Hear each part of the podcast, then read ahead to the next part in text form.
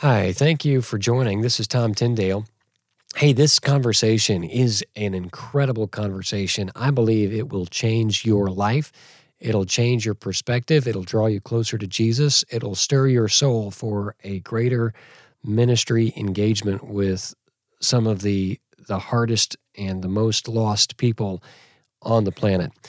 This is a very mature conversation, and due to some of the, the content that's in this conversation, I would really discourage you from having children present when you're listening to this. Uh, bring them into it when they are mature enough and it's the right time. This is a conversation that is well worth your time. And so, without further delay, let's go ahead and get started. I would say um, she doesn't get into it. She's kidnapped. She is basically snatched out of her home um, and sold into a different state altogether, or sometimes even a different country. And she has no idea where she's and how to get back home from there. At EFM, we recognize that the local church is inseparable with the impact of the global gospel, and it is our desire to connect the local church to a global field of impact. Welcome back to the EFM podcast. I'm your host, Tom Tyndale. Well, today on the EFM podcast, it is a real privilege to have a fellow servant of God who is working in rescue ministry at one of the uh, very needy cities in the world, and we're we're giving him the pseudonym Randy. I've met Randy a couple of times, and he's a he's another one of these guys that is incredibly passionate, and he's just uh, he's kind of combustible. Uh, when you when you get around him, you get this sense of of excitement, and you can definitely see the the spirit of God uh, working in him and through him and that just sort starts to to set fire in a good way to to the the area around him and so uh, randy has been working now with rescue in red light areas and boy he's got some incredible stories and god's been doing a great thing. And so i'm really really honored to have this time uh, to spend with you randy. So welcome to the podcast and um, looking forward to this conversation. Hey thank you brother. Thanks for having me over. I uh, am really privileged and uh, blessed to be here to uh, talk about how great God is and what He's doing uh, this side of the world. Well, thank you. So, just let's go ahead and get started. And tell me what uh, what is the story of how you got into what you're doing right now? Yes. So I was actually a student in the West studying and also simultaneously working. And uh, one of my passions was to work with young people but it wasn't really you know the i think the whole wanting to be rich and and uh, living in the west was a big dream and so i was working on that and um, i attended this church that was just sold out going outside of schools in the nights and just praying for schools for kids who were addicted to drugs you know just praying and uh, talking to people on the streets. And um, one time I was invited when the pastor was working on visiting, uh, you know, women who worked in strip clubs and, you know, just giving them some goodies uh, for Christmas and just sharing the love of Christ. And it was a big, you know, uh, I've ha- I haven't seen anything like that before. So you're saying that the ministry of the church was to reach out to the strip clubs and kind of a, a mercy ministry, compassionate ministry to the yeah Wow. Yeah. There's some good ideas right there. Right. And I was shocked because my background was very orthodox and very different. So just the idea of something like that was, I couldn't fathom that. And so I questioned the pastor saying, uh, well, so there is a good side to this, but don't you think this could also lead people in the wrong direction? And, you know, I had my own questions. And the pastor said, "This is nothing. We even go into the brothels and and share the love of Christ." you know. And, uh, wow. Uh, I said, "That's just wild." And um, but that got me thinking. You know, and and so they the church was working directly against human trafficking. I learned a lot about uh, how human trafficking happens, what is human trafficking, and how people are snatched from their families and um, sold into different countries and are working as slaves and uh, have lost every hope of hope for life and you know they are basically um, used and sometimes you know uh, if their customers if they don't have enough customers if the the person who bought the girl or you know for the dawn that she's working with if they figure out she's not bringing in enough profit then they just decide to you know kill her and then sell all her organs and i'm getting exposed to all this oh stuff my. and i'm hearing all these things and saying this this can't be is there is there really an industry that's doing things like this and getting rich off of it. And so that's where you know when i was in that city in that particular church they were reaching out. They were saying this is as a church this is what we are here to do. You know bring light in darkness. Bring jesus to the hurting and this is what it means. I can't sit in the church and say attend sunday morning. They are captives. They can't go to church so i but we the church can go to them we can take church to them in that situation and show them that there is hope. And that just blew me away. Well, you're that's blowing a lot of people away already with just the story but you know that's really the image that jesus gave us in matthew 16 where he says upon this rock i will build my church and the gates of hell and so i know we say this all the time from the pulpit but you really got to live it out and you really got to go to find the gates. And boy that's gonna that's gonna take you to some really dark areas. The gates of hell are not a nice place. Right. You're absolutely right about that. And so when i came back to my hometown you know um, and this was a, a long process and uh, i had a call from the lord very specifically to move back and um, it was a difficulty because my flesh wanted all the comfort i could get and make all the money i could make and just live the dream but you know, um, God has God had His own plan, and uh, in His time, He uh, orchestrated things in such a way that I would be able to move back home. And when I did come back to my city, I got married, and we had worked out details of you know how we're going to move back, and there was so many of my plans, to be honest. And then, but when I'd come to my city, there was one of the organizations that was working with human trafficking that had come to our church to do a fundraiser. And uh, here they are talking about human trafficking being such a huge issue. They're giving all the statistics, you know, thousands of girls being kidnapped every every month just in my state and girls from the age of 8 and above, wow. you know, and the uh, the ages between 8 and 12 was the biggest demand. Oh and my. i'm sitting here in a in a church service listening to all of this and saying this can't be true. And i know this to be true you know where i was working and the way I, i've heard those things. I've been with the church there but this can't be true here. Is this really real statistics? And so i approached the guys after the service and said guys what are you talking about? And then you know there was a big aha moment like this is actually happening right under our noses and we don't know about it. Wow. And so yes and so uh that's when you know that that night i couldn't sleep. That week was just rough uh, a lot of questions about what am I supposed to do with my life? And so my, me and my wife, we had a lot of conversations. Are we supposed to go back? Is it just about us making money? Is it just about us?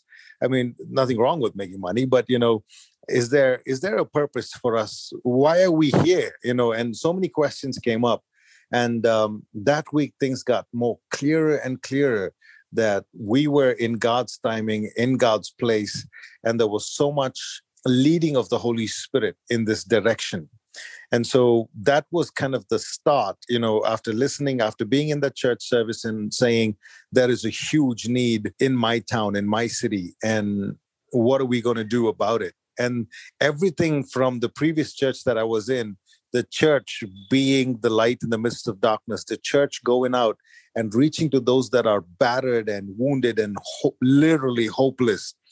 And uh, these things came up. And uh, so we talked about it and we said, so let's do it. And a few of my friends got together and we prayed about this and we said, um, can we take basic items for women um, in the brothels, right? Like, so if there's uh, what does a woman need to uh, personal hygiene? Anything you know she wants soaps uh, she needs a pair of slippers or whatever it is you know because most of the clothing that they have is just for the night and then it's all taken away and then they have whatever they came with. And um, so we wanted to help them out. And the only way to do that was to actually go and pay money for prostitute time and and be able to meet her you know? So kind of started there. And when we did our first few meetings, I had a lot of questions because it was a lot of money for just 20 minutes. They tell you it's an hour, but they don't let you stay there for an hour. It's only 20 minutes at a time. And then they start knocking on your door and like, get out, you know? And so when we were there the first time with my friends, it was bad because the people, oh, you go, you guys want to go two people in at one one time you know and it was like it was just bad. Mm-hmm. but you had to take all that and get in and then you know have a conversation with them and say we're not here to do what usually customers would do but we're here to talk to you to see if you have a need. And we found out that these girls work in 24 hours they work 11 hours a minimum every night. Oh my. And so it's funny the very next day my wife and i in our morning prayer, we're reading through Proverbs 24, and Proverbs 24 11 is basically talking about, you know, uh, redeem those who are being led captive or, or, led astray to the slaughter. And and I'm saying, wait, tw- this is these women are led to the slaughter. They are captive, and um, in 24 hours they're working 11 hours. And Proverbs 24 11 is directly telling us, you know what I mean? And we had another God moment of, okay, there's there's something here that we should look into. And by the way, I don't know if you're going to get to verse 12 or not, but our our listeners, you can't read verse 11 without verse 12. Without reading 12. Yep. I was going to just say that next. Yeah. Go for it. yes. So uh, 12 says, If you say, Behold, we do not know this, does not he who weighs the heart perceive it? Does not he who keeps watch over your soul know it? And will he not repay man according to his work? So that was that was the big catch for us, you know, saying Sure enough. I'm not sure. Should I do this? Should I not do this? Should we rescue those who are being taken away to death or not? You know, and then it's like, look, there's this is straightforward. This is just there's no you can't say now I don't know about this. God's giving you the word. So that happened on a Wednesday morning. That Wednesday evening, we were back in with it was me and another brother. This girl had asked for some specifics like soaps, brush, toothbrushes, paste, and all this kind of stuff, and some women hygiene products. And uh, she was, I knew she was testing us to see if we were real, if we were really going to bring her stuff. So we were back in that night and we had 20 minutes. So we went in, we said, Look, we are here to be friends with you. This girl stops me and she says, You just pay the equivalent to a, of what is hundred bucks. And she said, um, That's a lot of money. Why would you do, why would you risk everything? Money, your life, and come in to give me the stuff. And it just jumped out of me without without a you know without even thinking for a second it just this words came out of my mouth saying well, if Jesus was here, he would do this. And she looked at me like, that's that's crazy. Why would Jesus come to a place like this? Wow. He's he's a God man. He's he's a holy, you know, uh, he's deed. Why would he come to a place like this? And so I pulled out my phone and I was like, here's some scriptures about who he was friends with and you know if he was here you'd be his friend and and i'm just going off with what i know from the bible and theology and the love of god and and I didn't even look at her because I was looking at my phone and looking up all these scriptures. And I look up at her and she was weeping.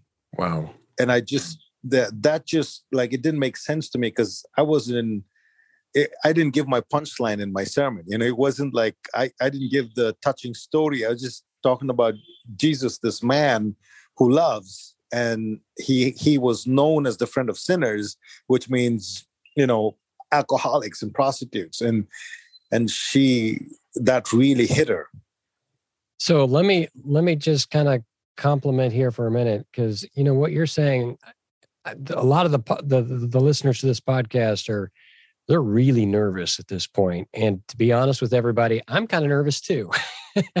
right. uh, uh, as I'm sure you were at that point. Yeah. But we have many times this picture of holiness that is this concept of a white shirt. It's clean, it's pure, it's separate.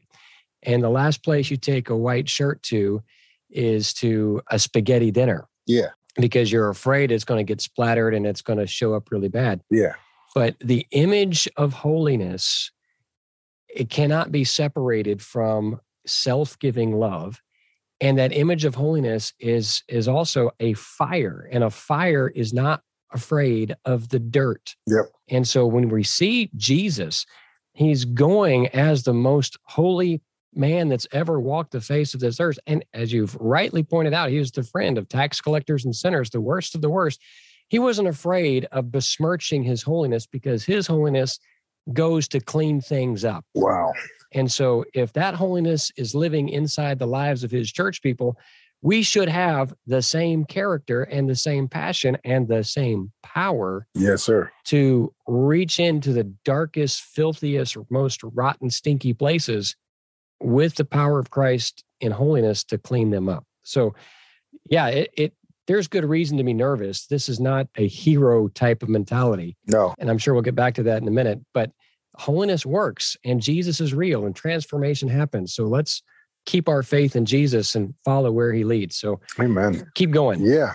So and, and I agree exactly what you're saying because that was at that moment my eyes was open to that because until then uh, that was my mentality too because those were questions that were in my mind as well you know should i be here you know i'm i'm uh, ordained to be a pastor should i be here am i i'm leading a church should i be here and there's a lot of questions you know that does come until that moment when I looked up at her and she said, I've never known that about Jesus. Wow. And she said, wow. Yeah, she said, I've never known that about Jesus.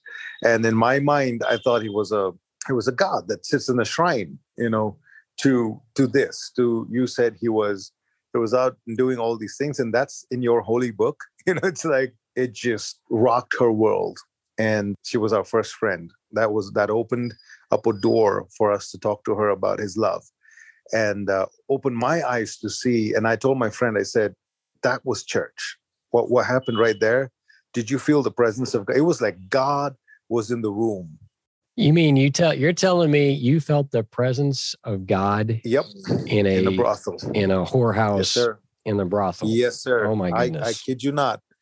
And that's that's what you know. When we came out, we had to sit in the car and repent, saying, "Man, here we are sitting and thinking we are bigwigs, we are pastors, we are this, we are that, and uh, and you and I didn't go there because we are passionate. Jesus took us there to show us how He loves and how fierce His love is. I mean, Jesus was a man of no reputation, you know, because my friend and I had the biggest fear. Uh, what if somebody pulled out their cell phone camera and took a picture of us coming out of this place?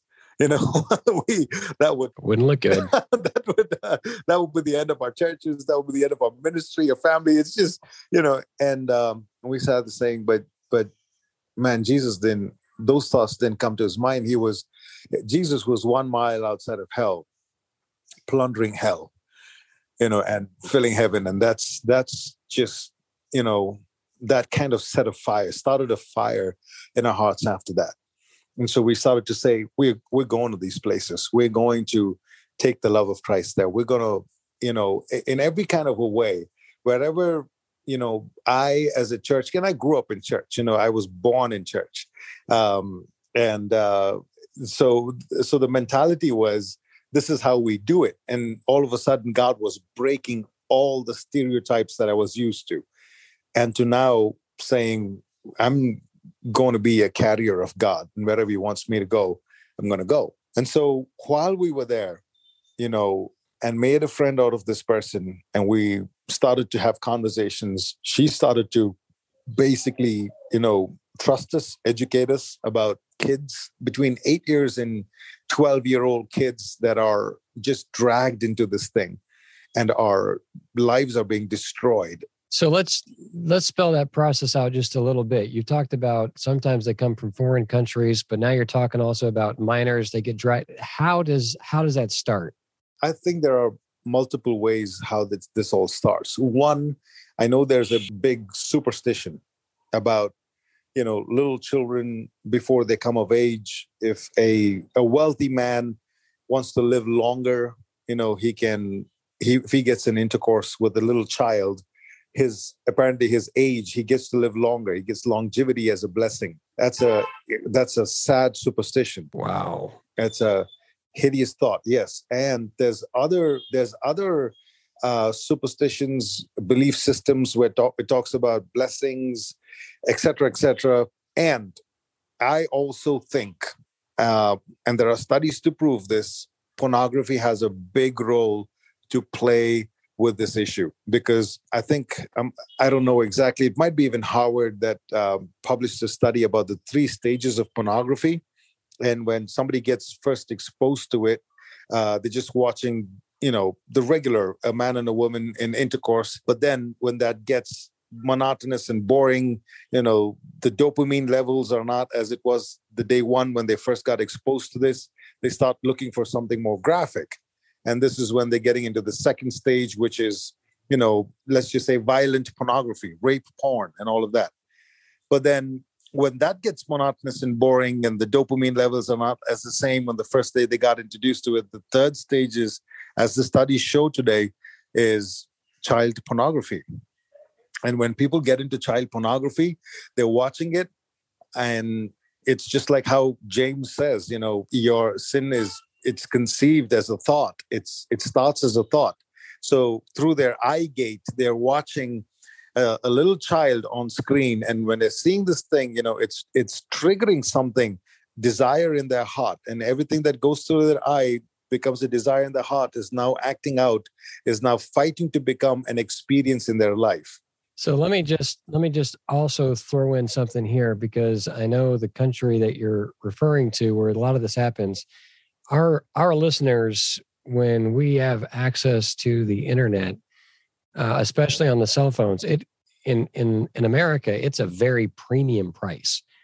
Uh, in the country where you're talking about the internet access is virtually unlimited. We're talking about multiple gigabytes per day yeah. that you can get at less than 5 US dollars a month. So that means that they have access to all sorts of filth in an unending stream.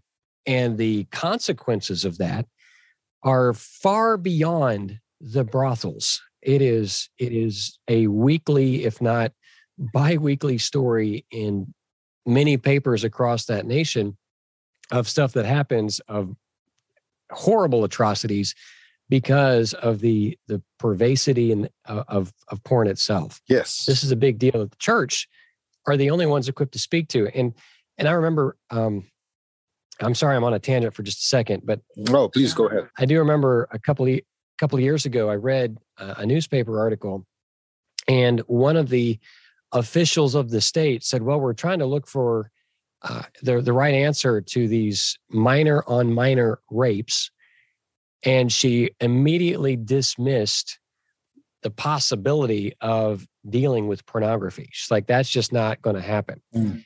And my heart broke looking at that. And I said, uh, you are the blind leading the blind. This is absolutely stupid. Yeah. The government is never going to be able to address this issue. It has to be the church that speaks to these issues. Absolutely, because there's no answer out, uh, other than the church out, out there. So, so I want to go back to the, the question, if I could. We understand the problem from from the man side that that is so corrupt that desires this kind of stuff. But how does an eight year old girl even get into that? Why does she get into that?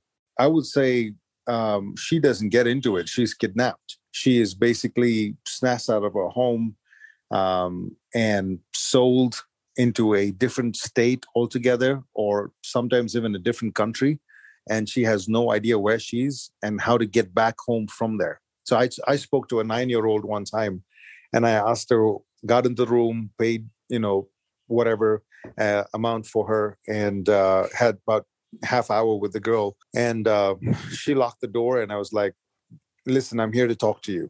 I just want to understand what you're doing here. And she basically told me, she said, I'm working.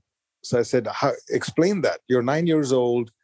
Explain what is work. And she says, so one of my friend at such and such a place, you know, washes dishes for somebody and uh, or does some yard work and she gets so much money uh, and she gives that to her mom and dad and she thereby helps with the situation at home and so i'm doing this and uh, she calls the pimp her uncle and she says although he's not rel- uh, he's not her relative she says uh, uncle gives you know my salary my wages to my parents. Well she doesn't know that mom has no idea where she's at and the parents are looking for her. She's not even you know a thousand miles close to her house. That's how far she's away from her home. Oh my goodness.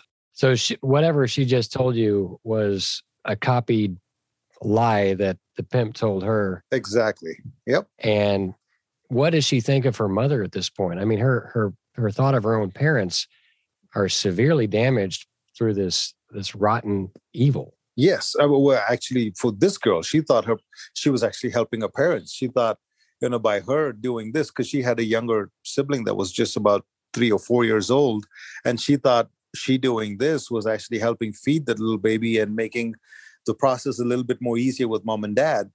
And her, so I asked, so um, do you ever get to see mom and dad? And she goes, no, it's been a long time. I would like to go and see mom and dad, but uncle says, you know, it's going to happen soon. I just don't know when. So she's living in a web of lies. Now, this conversation, as you're telling me, it sounds fairly perfunctory. Like, eh, are there any emotions? Is she breaking down from homesickness or is she, where is she in this? I think she has been so used to being there by then.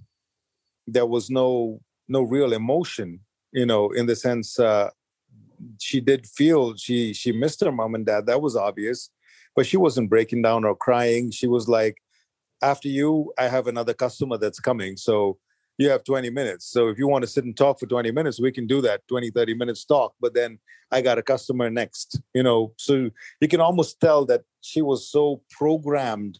Uh, it was a very programmed life that she was living. Well, Randy, this has been some really heavy stuff, and I I really appreciate the clarity that you're bringing to this because these are tough conversations that we really don't like to have but if we're going to see the church make the impact we we need to know what's out there and and how to address it. And and I really appreciate your candidness on this. So in all of this I know there's a lot of people are asking well why can't why can't she just walk away and leave and go find a, a women's shelter or you know just run why can't she do that? It's not possible. Um, this is the, the most famously asked question, and I had that same thing until you know when we got in there. It's um, number one is fear.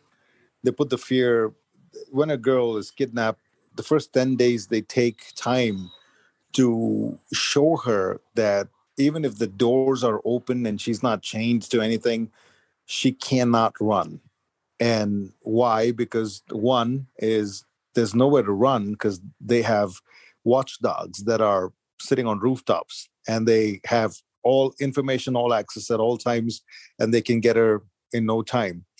Secondly it's threatening. It's blackmail. If you do this we'll kill your mom. If you do this this is what's going to happen to your family thirdly girls have seen other girls being punished severely right in front of their eyes. And uh, when I say severely, some even when you know when they decide to basically end the life of a girl and sell all her organs for organ trafficking, though it was just a business deal and it wasn't, you know, they would still bring that girl and do some harm to her in front of the other girls to put more fear in their heart to show what they're capable of. And so there's multiple factors of fear and even exposure to the underworld uh, and what these girls get to see. Basically that's why you know i tell people when you're in there you'll see the most hopeless eyes in the world. There's no sense of hope at all. And many girls you know doctors tell us about 14 7 to 14 years many of these girls die because of lack of hygiene. There's so many different uh, stds there's all kinds of problems and some of it is they get beat up they get wounded. Sometimes even within the brothel some customers are pay for that. We know a customer would pay money to walk in there and just beat on a girl. And one day she stopped him and she said can you tell me why you beat me? Like there's no reason why you should just come here. When people come here to have sex you come here to beat me and just leave and he said, It's because I'm married to a woman who's very influential. I hate her, and there's nothing I can do about it.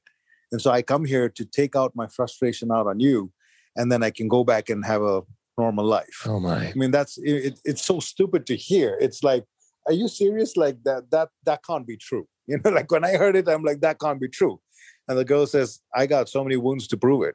It's true and uh, it's just it's hideous you know some of these things that are happening there is unbelievable. You're like i i can't fathom that. How do you live with that?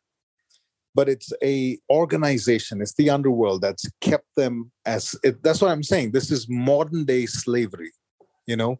And so when you're in the brothel and you're talking about a man jesus as soon as you know it's a man the girls don't want anything to do with it. Sure. You know until the presence of God is so strongly there, and God the Father is embracing them. And suddenly you can see the change saying, oh my goodness there's hope. There's there's something that these guys are bringing and it's beyond just those packets of food and goodies that they're bringing to us. And it makes all the difference. And that's the church being in one of the most horrendous you know uh, organized criminal organization just taking the gospel right in there and letting the gospel do the work. So let's talk about the church and that you said when you started this, you, did, you didn't really want to do this. Uh, you were kind of slapped in the face uh, with with the reality, and then that was confirmed with another slap in the face from Scripture. This is this is a a very difficult, tough ministry to step into. And one of the things that I hear often when, when whether I'm talking about outreach to rescue babies in the pro life involvement or cross cultural ministry, I, I, often hear somebody say, Well, you know, I'm glad there are people like you, uh, but I'm not called to do that. It takes a special kind of person to do that. Right. I want to just ask you, because there are a lot of times where I don't feel very special, uh, but there's a job that has to be done. So you didn't want to do this, but you're doing this. So who can do this and how do you get started? Excellent question. So here's what really I think uh, God took me on this path to to rock my world and to break my you know patterns of thinking because I, I I could relate to everything you just said because I was right there. I was like, what's special about me? Why should I do this? Why should you know? I, I would rather just prepare sermons every Sunday and every Wednesday for Bible study, and I'll just be a pastor, you know, doing this. And there's nothing wrong with that, you know. But why this? And one day, just somebody posted this on Facebook about uh, some author wrote this uh, as a part of his book on the kingdom of God. And, you know, and he talks about what does the kingdom do in this world that we live in, in this kingdom that we live in. There's so much of evil. There's so much. There's human trafficking. There's, you know, brokenness. There's, there's all sorts of the effect of sin, the effect of fallenness that has marred what God so beautifully created right? And so now he says let your kingdom come. What does that kingdom do? And this was the post. It says when the kingdom of god comes it brings righteousness where there's injustice. When the kingdom of god comes it brings beauty where there is devastation. It brings peace where there is conflict unity where there's division forgiveness where there is sin healing where there is sickness worship where there is idolatry the kingdom of God, through it, Christ defeats the evil powers, reverses the curse of the fall, gives fullness of life in places of death, and restores harmony to all creation. Wow, that's good. And as I'm reading this about the kingdom of God, and saying, wow, so if the kingdom, when this kingdom comes, because I'm seeing the kingdom of darkness, I'm seeing a, kingdom where there's brothels, where women are snatched out from their families, where kids are kidnapped and sold into different countries and different states. And I'm seeing all this as a kingdom. And then they are threatened. There's so much fear. The police system cannot help. it's just so much corruption and i'm saying but where this it's talking about the kingdom of god where that kingdom comes there's righteousness where there's injustice and i was in there saying wow isaiah 32 17 and 18 says the practice of righteousness brings peace there's so much unrest because of evil but where there's righteousness there'll be peace there won't be snatching of girls from their families there won't be missing you know etc and uh, where there's devastation, the kingdom of God brings beauty. Where there's conflict, peace. Where there's division, unity. And I'm, as I'm going through this list, I'm reminded of what Jesus says the kingdom is within you. Mm-hmm. Wow. And that wasn't for anybody special. That was for the church. That was that was everybody that's following Jesus Christ. The kingdom is within us. And we pray the prayer that Jesus taught us, let your kingdom come. And I don't have to have all these bells and whistles to to you know manifest that kingdom to to do the work of that kingdom to you know um when i pray let your kingdom come as it is in heaven so be it here on earth and then so asking the you know holy spirit leading asking the lord so how do i do that work of the kingdom? Does it have to be uh, my ideology and what i'm comfortable with and what my limitations quote or is it is what you say it's like it's like it's like the army you know being sent into another country they've never been to you know but the commander says or the president says you got to go and we're going to conquer and we're going to do this this and the other. And they're like wait a minute we don't know one street in that country. We don't know you know what weapons they have. No there are no questions asked. As soon as the mandate comes they're up and they're going. Mm-hmm. that's good. You know and it's and and when they get there they manifest their kingdom. You know what i mean? It's like hey this is how it's going to done. We're going to fight terror. We're going to fight whatnot. And that's what i believe for us. Uh, ephesians 3.10 talks about the manifold wisdom of god being revealed to this present age the principalities and powers of this present age and the manifold wisdom the power of god through the church he says right? And so so we the church being able to to go into places like this we don't have a plan we don't have an idea but we know he does. We know he knows what he wants to do there and just being where he wants us to be at the right place at the right time in accordance to his perfect will. Hey the kingdom of god uh, you've carried the kingdom of god there. It's not about what i know. It's not about my ability. It's not about my education or what i how i it's not even about you know, have I done an MSW? You know, say I don't need a a uh, I don't even need a background in social work, but but uh, it's God's world, it's God's children that are being um, slaved by the enemy. And when I think about human trafficking, here's what I think. I think, and I know a lot of people probably even agree with this, is the first human trafficker was Satan himself in the Garden of Eden. You know, and when you're going against human trafficking, you're going against uh, the work of the devil itself. You know what I mean? He he tried to he trafficked God's children from God's family who were in absolute peace and harmony, and he used deception, just like how traffickers do today, deception and lies and promise of a better life, etc., etc., and led them to what misery and all the whole effect of fall. So we, the church, now are in the restoration business of what the devil trafficked. So when we are going after whoever it is, you know, it doesn't have to be a woman in the brothel. It can just be somebody at your supermarket, you know, and you just felt the Holy Spirit to to go and talk. And they're probably just depressed. They're probably dealing with loneliness and depression and loneliness. I tell you what, is an all-time high right now, right? And then but but then they are trafficked by the enemy and and kept in slavery to those those prison of thoughts you know where they're not unable they're unable to break out of it.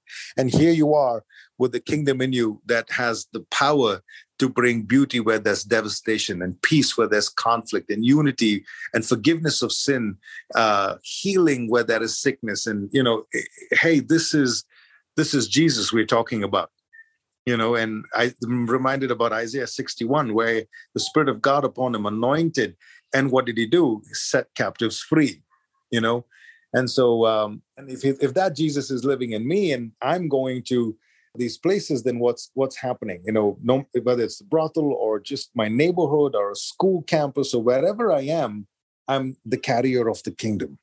Well, that's incredible. I love the the scriptures you've used, and as you were talking about that initial quote about how the the kingdom transforms the society. I am I was also thinking of Acts 17 where they were talking about Paul, these men who have turned the world upside down have now come here. mm-hmm. Yes, sir. You know, that's exactly what needs to happen, especially in in places of rampant devastation. So I really appreciate that perspective. You know, the gospel is not just a message so you can get over the guilt and feel good about yourself and right and you know just kind of be the religious person the gospel is is meant to be very culturally broad as well as personally deep. Amen. So i was challenged a couple of years ago by a church growth speaker who had a moment of honesty and he said i i ask pastors everywhere is the community that you're pastoring today is it more godly than it was 25 years ago? Wow and he says no matter where i go nobody ever raises their hand and then he said well how is that possible and that's that's the question you know if we really dig into the word of god and we really experience the heart of god well that's going to be an awesome worship service but that had better start to transform the gates of hell and turn the world upside down. That's where Jesus is going. So I'd like to talk about some of the, the methods then, and then of course the, the product or the end result that we're we're looking to to find. Let's first tap on some of the methods you you mentioned. The first thing that you did was you paid the fees. You went with a guy, which I think is important. At least there was you know a witness and accountability. And I know a lot of people can say can complain about how dare you pay the pimp and I know nobody likes that, but I like what he's doing better than what most of you are doing. So let's start there. um, but but you you said how can we help? You brought them hygiene. You opened up the conversation. So just tell a tell a story of walking through that process. And I know you probably minister to a lot more people than you're able to actually rescue. That's I'm guessing part of the nature of the game. But yeah, Bring us through that process of rescue. Okay, so when we go in first, you know, it, it is it is through that method where we post to be a customer and we are in there. Of course, you know, we have lots of teams that come after. You know, like when we go in first, we collect while we are there, we are gathering information about what the girl needs and how we can be supportive to her, how we can give her a break from that 11 hours uh, of just serving customer after customer because some girls are serving about 25 customers for one night. Wow. That's a lot you know and so if we are buying her 20 minutes of a break or half hour sometimes we fight with them look if you told me an hour give me at least 40 minutes you know and let, and let her sleep for that half hour whatever it is. The initial part is us bringing care. And through that building a friendship where we are able to talk about christ with her but the second aspect of that is also us collecting information for other NGOs who are involved in direct raids. And they begin with investigation. We have been a part of raids with some NGOs. Let me just give a point of clarity. An NGO is a non government organization. And for those of you outside of the US, you know what that means, but that's not a familiar term for us. So for those in the US, it's like a it's a nonprofit or a, or a social agency. Yes. So there are specific organizations that work just with the rescue aspect of it. And so there are some of those organizations we have worked in the with in the past and helped rescue some girls. Like the nine-year-old girl that I was talking about, we've helped rescue her. And that was mostly just through our, our organization. But then the permissions, the legalization of all that happens when the other nonprofits get involved because they now have to get governmental permissions to conduct an actual raid. And all the details of how that's done they have to deal with all of that. But you know they're all again they have just so many volunteers that cannot really be exposed a lot into different brothels at the same time in the city. So sometimes they very heavily depend on us to be the ones who go in to get all the initial stages of work done for them. And so, you know, I would say in a nutshell, I, there's not a lot of details that I can actually talk about, but there's, in a nutshell, that's how the initial rescue is actually done. Now, once they rescue the girl, we don't know what actually happens where the girl gets to go because sometimes the government has these shelter homes where they bring the girls in for a year sometimes two years where they apparently they say they're going to counsel them and get them through a rehab and all of that because of the trauma that they've been through now there's a lot of question there you know how all that's happening. Some of the nonprofits actually help the women go to different places to be able to go through rehabs and you know uh, to be able to re- cope with life and with the trauma that they have been through. But our goal is at least if we put our foot in we're able to bring in the gospel uh, and give them the keys to you know recovery and you know coming to jesus you know not just forgiveness of sins but what I can do for myself, you know, uh, what science, medical science can do for you, Jesus is able to do. And we've we've had later on, after five, six years, somewhere, somehow we, we met somebody and they would be like, hey, uh, you remember me? I was there and you talked about this man named Jesus. And we've had one instance of such that happened where she said, um, the biggest thing that helped me was yes, I went through counseling and there were good psychiatrists that worked with me and i'm really grateful for all of that but just that thing that you talked about how jesus would get into your mess and make a difference hallelujah because there were things i could not even talk about every time i opened my mouth to talk about it to my psychiatrist i would break down so badly that we had to end the session Wow. But I could tell Jesus that. Uh-huh. and I was like, wow. Yeah. Yeah, that's, you know, that's what it is. And she'd be like, yes, there'll be nights when I just sat and looked out of my window and just told Jesus, Do you know this night, this person, what he did and how it happened? And she's like, I could never tell that to a psychiatrist. And she said, Every time I did that, every time I said, sat at my window, looked at, you know, through the night, just looked outside of the window at the sky and I spoke, it was like somebody took a big eraser and just erased that thing, that emotion and that feeling that anger and that bitterness from my heart. Wow. And I'm sitting there listening to her and saying, wow, man, that, you know, I wish I could have those kind of experiences for myself. You know what I mean? Like, this is, this is powerful. That is powerful. And it's true. You know, they've been through that. And, and so that's the biggest conviction for me. I'm like, yes, there's help there's 12 step programs and praise god for all these great things that are out there but there are sometimes you just can't open your mouth to say some things because the sorrow the pain is just so deep and so heavy. There is no substitute for jesus. Yes sir. Oh my goodness. How how long does it take from the first visit to a rescue? We never know. Yeah. That you know it's yeah it's just sometimes it just never happens. The rescue never happens and we've been really puzzled about it and we now know that you know there's just really big hands involved in it. And so there are so it's it's all kinds of things. It's you know it varies from situation to situation. And sometimes it's like the second time you want to get into the same brothel to meet the same girl you're like oh there was a raid. Apparently somebody did a raid and she's no more there. You know yeah. So it could be weeks it could be years it could be never. Yes yeah. But one of the things that we've also seen while we were in the brothels, where and I'd just like to mention this also as a prayer request, is there are so many young men that are being used by this business, you know, um, to basically be watchdogs, to cart the girls from point A to point B, to do all kinds of work. They are basically the hands and the legs of the pimps.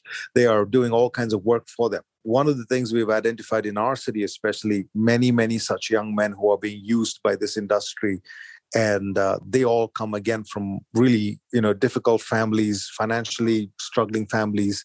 They just want easy money, and they either peddle peddle drugs or get into human trafficking. And it's easy money, easy sex. It's all kinds of things that the flesh is longing for. And so they have been falling into that trap. And we've identified a lot of young men in this. And so we've started a program just 2020 was recently when we started the program was for such young men that we would offer them you know we found out that most of these young guys like soccer So we approached them. We went to that area where they live. We found out where these guys live, and they all live in pockets of the city where they are, you know, just available the drug, whether it's drug or human trafficking, whoever it is, you know, wants to hire. They go into these areas and pick these boys out.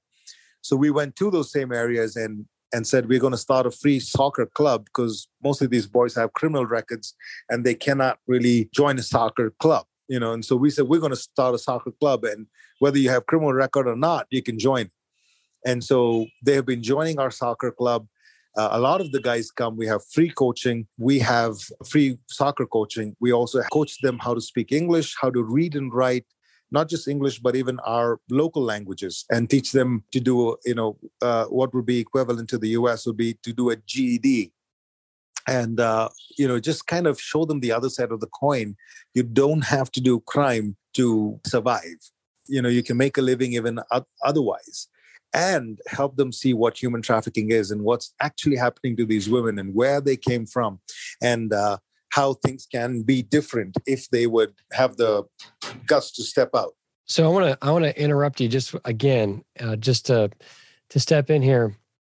What i just heard you say is that that there could be opportunities for people in ministry who may not feel a call to preach or teach yeah. uh, especially in a church setting but hey god's gifted them with sports. They love to coach. Oh yeah. Uh, hello.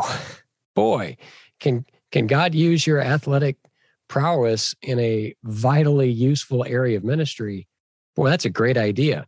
I want to talk to uh, right now there's a lot of people who they might feel a sense of uh, a, a, call to full-time ministry but they're very nervous about being what we kind of refer to as a full-time pastor.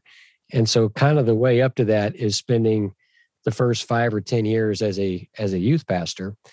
And you go into a comfortable setting a comfortable church and kind of work your way up up the the, the spiritual ladder if i can say that uh, i want to i want to rock that system for a little bit and to say this is some really serious youth ministry. And if you can come to a place like this and start a church, even through the beginning of starting a soccer club, I I bet you're going to see a lot more of an impact on the culture and upon lives than than what is typically available with. And don't take this wrong, guys. Don't don't don't misunderstand me. But pastoring people that don't need to be pastored as much as people that need to be rescued uh, there's a there's a really great opportunity and and a tremendous need for some attention and investment there.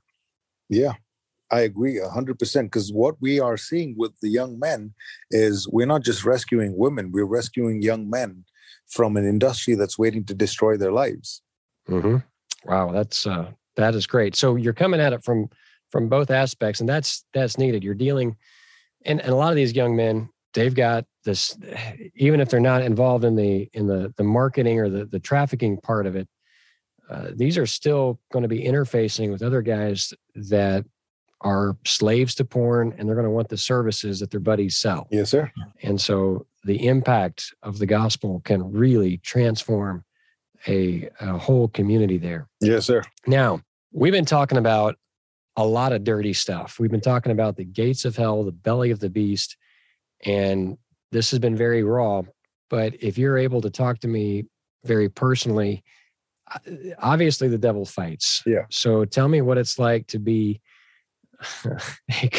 a believer who's doing his best to follow jesus and you you just stepped into the the, the throat of the dragon so to speak uh, how is how has the spiritual battle of this affected you and your family? How do you stay spiritually on top of things and guard your home and develop and disciple your home? And and then of course the church i'm sure is part of that. How does that how does that look personally? Um yes. Right from the get-go it hasn't been easy.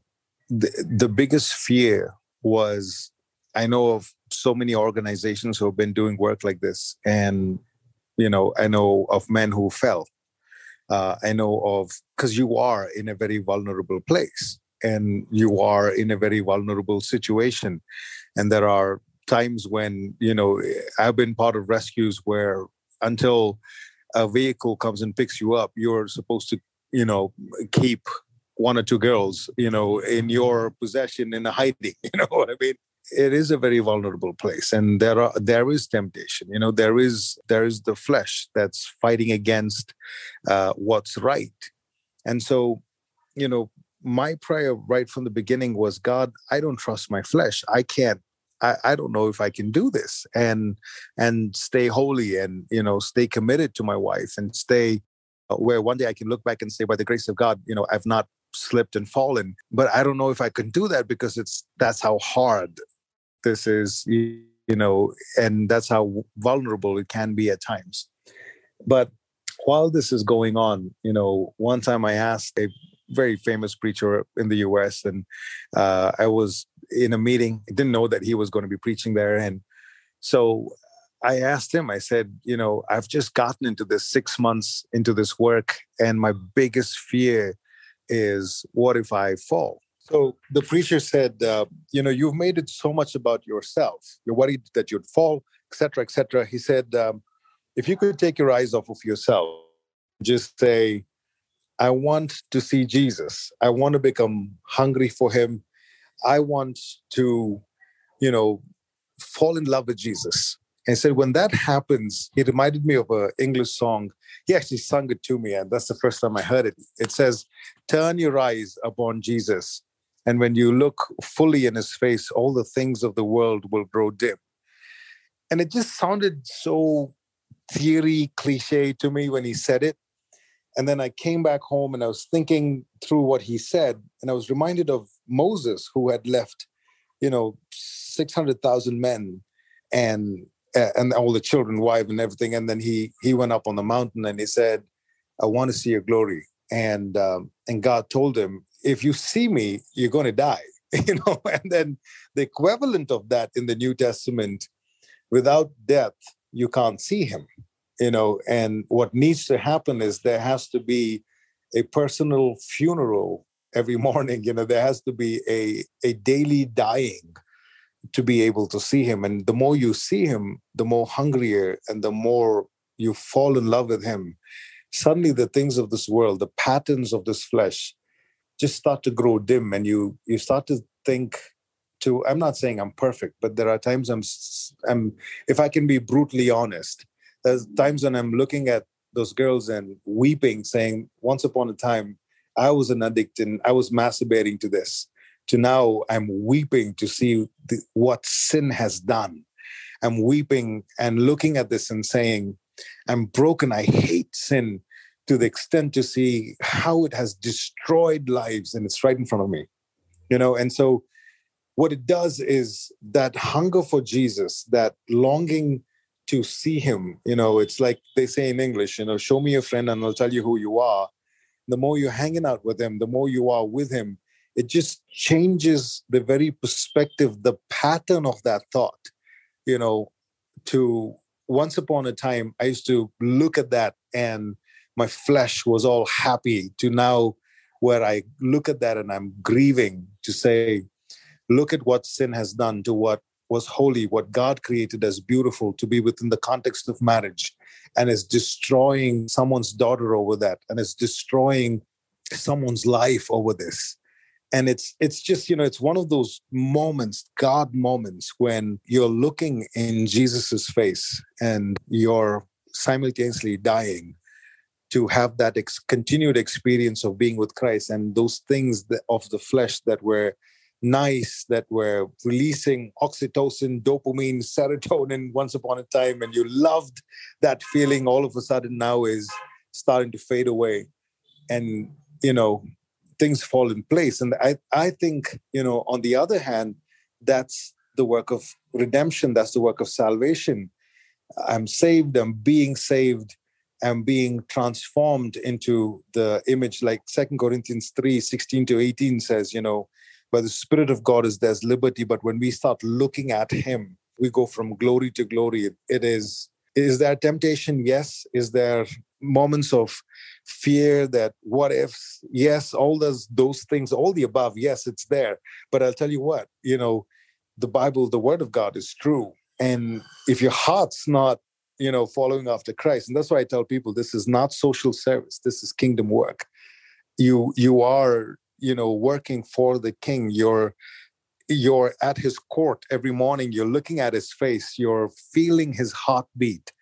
You know, it's like one of the old movies. You know, I was just watching one recently, an old historical movie from my country where the king is sad, you know, about a certain thing that the enemy is doing. And one of his top dogs, you know, one of his top warriors is just looking at the king. And the one look from the king you know, speaks volumes to him. He just turns, gets up, and goes, and then wins the war. You know what I mean? He's like, it's it's like that. It's like David says, "I want a cup of water from Jerusalem," and these guys are crazy enough to run through the enemy's territory. You know what I mean? It's like that's you know that's who we are we are looking at the king and we see we feel the heartbeat we see what his passion is and his passion becomes our mission well that's incredible randy this has been amazing and the answer to that last question was well worth the podcast alone. That is discipleship 101 right there. I really appreciate what you said about in order to see Christ, there has to be a death. And for a lot of our listeners, we come from a theological stream that emphasizes what what in our terminology is is called a full surrender. Yeah. And we encourage people to step into that. And and, and I, I hope every church does, and at some point they do, but that's a, a pretty regular part of our preaching and, and meetings and whatnot. But, you know, when you look at the consequence or the risk that's involved, that's really easy to get distracted and to be weighed down in the mire. And I really appreciate how you just brought it right up. The whole point of our walking with Jesus is to walk with Jesus. And sometimes we we get to follow where Jesus is walking. And it's only as we keep our eyes fixed on Jesus that we're that we're going to be able to have that level of of victory and assurance and security. So that was beautiful. All right. Well, as we get ready to wind down here, I'd like to hear a little bit about your current trajectory. What are your your goals and visions for the next the immediate and outlying future? Yes. So right now we are working on what I talked about the young men, you know, bringing them in for coaching, teaching them how to speak English. Uh, because if you know English, you can get good jobs. Right. Um, if you know certain languages, you can get good jobs, and that's that's just how our country is working. So, and it's not just English; it's also a bunch of different other languages that can land you good jobs. So, and even governmental jobs, I'm saying. So, one of the things that we have done now is started a I would say like a, a college for a college for criminals. Wow. but it's just for men who come from this background and it's only for men. And what we have done uh, now, we have a separate unit where we are, you know, helping women if we get any women from the trafficking or if we even if women are coming from a really poor family background that needs help we have programs for that you know where we can teach them a trade and things like that but for our young men, right now we are teaching not just languages, but also GED, and also we're teaching some skills. So some of them, if they have a criminal record, they cannot really get a job. If it's it's a really bad criminal record, they are supposed to be in jail for 12 years, etc. Or they just came out of jail. You know, getting a job can be very, very difficult for them. So in that case, we are teaching them trades like welding, we're teaching them trades like carpentry, electric work, civil work, how to do construction and basic things like that. But at our current center, it's a challenge. We have right now we are teaching carpentry and electric work and welding. These are the three that we've been focused on. We also teach them how to drive a car, and because if they learn how to drive a car or a truck, that it's another job they can easily land. So this is something that we're doing along with basic discipleship every day. So I would say, you know, the immediate future, what we're looking at is we've already applied for paperwork to get it all legalized, a legit college just focusing on this category of people. Our prayer would be we need a center. We need, you know, all the grants because there's big aid for this even within our own government you know so we need that kind of aid to launch what we want what we're looking forward to launch. And the reason why i'm saying we need a center is because we're looking into wanting to have a residential school. So the young men leave their area because they belong to many gangs and things like that.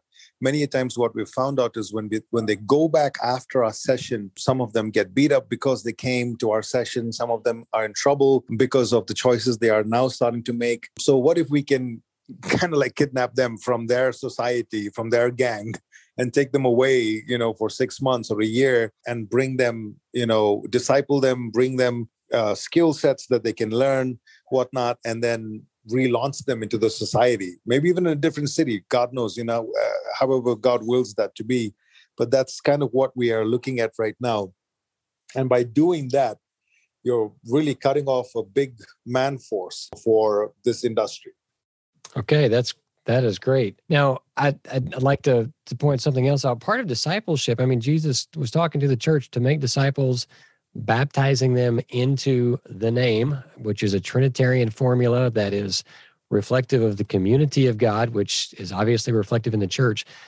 A lot of times in hostile situations uh, where there's a where there is a strong community of sin, that is one of the biggest reasons that people don't get saved because they look at that and they say, well, if I claim to be a follower of Jesus and I go back into that, I'm going to get beat up or I'm going to get ostracized. I don't know how to make that work. And that is, you know, what you're talking about transplanting them into another community where they can be discipled and they can thrive and they can see how a healthy, holy society uh, works. That can give them a huge perspective that was way out of their league just you know a few weeks ago. So let me ask this. Is there a place for people listening to this podcast in the west? Is there a place for them to be involved? Yes i would say number one through prayer and secondly i would say even like what you were bringing up you know is there somebody that can be a coach? You know is there somebody that can say hey i can teach this skill you know it can be welding it can be it could be anything. Okay i want to i want to stop and i want to emphasize this because there i know there are people listening that that look at this horrible problem and say well what can i do? If you can weld if you can put wires together and be a an electrician uh, if you can teach somebody how to how to drive, you've got a CDL. These are these are what we would often refer to as as blue collar skills. And a lot of times, blue collar people look at themselves and say, "I just have a job. What do I do?" And the answer is, "Hey." There's opportunity. You can really make an impact with the gifts and the talents and the abilities that God has given you to literally change a culture. Mm-hmm. So, so you mentioned welding. You mentioned a carpentry. That was the other one I, I, missed. So welding, driving, electricity, carpentry, carpentry, even music, or right now photography. We're starting something with photography. We just did three days ago. Because um, if somebody does a photo shoot for a wedding, that's good income. Yes, you know. And so these are skills that we're trying to teach young men, and they don't need to know any particular language to be able to read or write if they know how to hold a camera and take a photo. you know what I mean? Right. So any skills for that matter. And so so any skill. So listener, if you have a particular gift or skill that was not mentioned, why don't you just give us a call and let's start the conversation? Yes. I bet you we could probably find a spot for you. Yes. now, there are security concerns. If you do want to respond, we encourage that. The first step is to reach out to us by sending an email podcast at 4efm.org, podcast at 4efm.org. And we'll go through a bit of a vetting process and make sure that things are safe and, and going to keep uh, Randy and, and things there on the right track. But if God's talking to you, and I know for many of you he is, you need to get down to the computer or open up the app on your phone and, and just send it right now. And we'll start that conversation and, and start praying and see what God can open up. Randy, I'm going to ask you in just a second for closing closing thoughts, closing words. We've had a, a great conversation here. But before I do that, one thing I want to point out to our listeners, one last thing is we're talking to a guy who has been saturated with the scripture. And I know there's a lot of people looking for direction and you're trying to figure things out. the scripture is where it starts, and you have to be saturated in the scripture. And if you are saturated in the scripture, it's going to come out. It's going to come out just like it has been sprinkled through this conversation, where certain scriptures just start coming to life. And as you saturate in scripture and then follow Jesus into the place of ministry, you're going to see a lot more scripture come to life and make sense in ways that you never knew. Like, wow, that passage was really there. That's what it meant. Once you start walking with Jesus to the gates of hell, I've seen this happen many times. It comes to life. And so I want to thank you for using the word of God, being faithful to the word of God, and just following the word of God. That's where it's at. For the Great Commission, Jesus said, teach them to obey everything I've commanded you. So as you walk through, as you obey, scripture starts playing itself out in your flesh. And it's an incredible, incredible experience. So, Brother Randy, thank you again. What final closing words would you like to offer? Thank you so much. That was powerful what you just shared.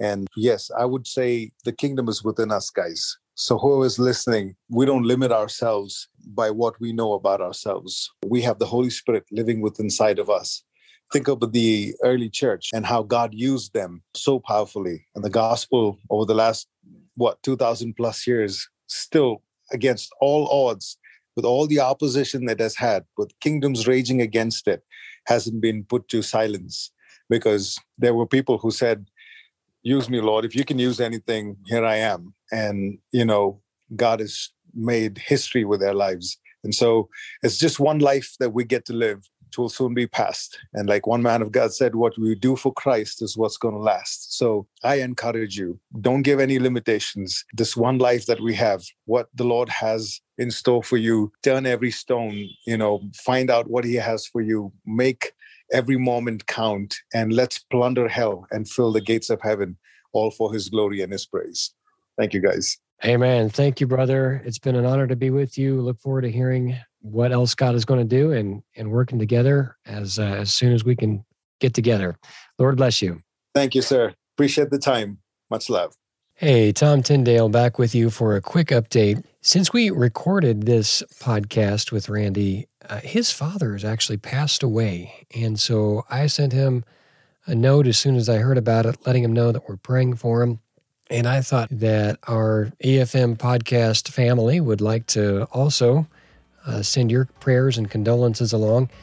If you've been blessed by this episode and the uh, the ministry that Randy's done, you're welcome to send me an email. And once we have a few to collect and compile, I'll send those all together to him. So if you'd like to send him a note, feel free to email us at podcast at 4efm.org. That's podcast at 4efm.org. Thanks again for listening and for subscribing and sharing. And above all, thanks for what you're doing to advance the kingdom of God and to reap the harvest in your field of ministry.